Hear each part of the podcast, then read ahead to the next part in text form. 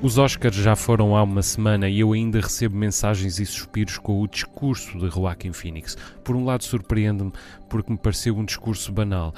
Quer dizer, foi um bom discurso, na verdade impecável, mas também não trouxe nada de novo, apenas acrescentou o que faltava aos esforços da Academia para, vexadas todas as minorias nas nomeações, compensar na cerimónia com o mais completo mosaico de correção política de que me lembro. Entretanto, muitas das fotos que acompanham as mensagens não são de Joaquim Phoenix, ator extraordinário e irascível a discursar, são do tipo a comer uma Santos com Rooney Mara, num ar de cumplicidade e fim de festa.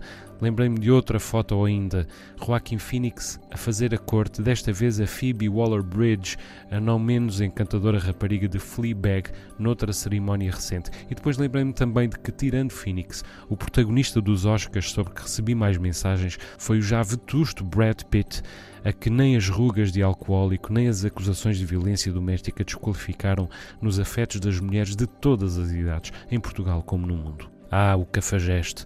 O cafajeste é uma instituição.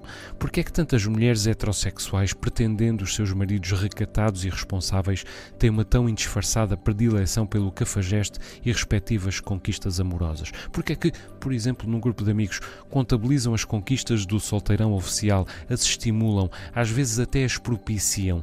porque o veem a ele como uma hipótese do que poderiam ter sido as suas vidas ou a elas, às conquistas, como provas de que as restantes mulheres não tiveram tanta sorte nem tanta sabedoria como elas, continuando a deixar-se desgraçar por aquele malandro adorável porque é adorável o cafajeste. Caramba, quem é que não gosta do cafajeste? O cafajeste é distraído e é giro. O cafajeste é preguiçoso, mas pode.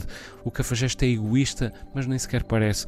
O cafajeste atrasa-se sempre e nem podia ser de outra maneira. O cafajeste traz o vinho e valeu a pena esperar o Cafajeste sobreviveu a todas as modas e personalizou todas as tendências. O Cafajeste é desatento e cômico. O Cafajeste é tão sacana que é engraçado. O Cafajeste é espetacular. O Cafajeste tem bom coração e não sabe. O Cafajeste é tão sensível. Faz-me um filho, Cafajeste. Não sei, há alguma coisa naquele homem. Talvez represente um justiceiro. Séculos de recalcamento parecem ter deixado em muitas mulheres a impressão de que as presas dele mais não são do que vítimas da sua própria ousadia. Não são uma afronta para as mulheres sérias, mas uma espécie de insubmissão cósmica. É bom vê-las cair. Já se sabe, muitas vezes são as próprias mãezinhas a fabricar os novos machistas, laboriosos e diligentemente. Mas o facto é que até nós, os outros, gostávamos de ser o cafajeste, como Brad Pitt como Joaquin Phoenix, como quase todos os machões mais machos e sensuais do cinema. De resto, confirmei-o depois de muitos anos sem assistir à festa do Kodak Theatre. Já não se consegue ver 20 minutos daquilo.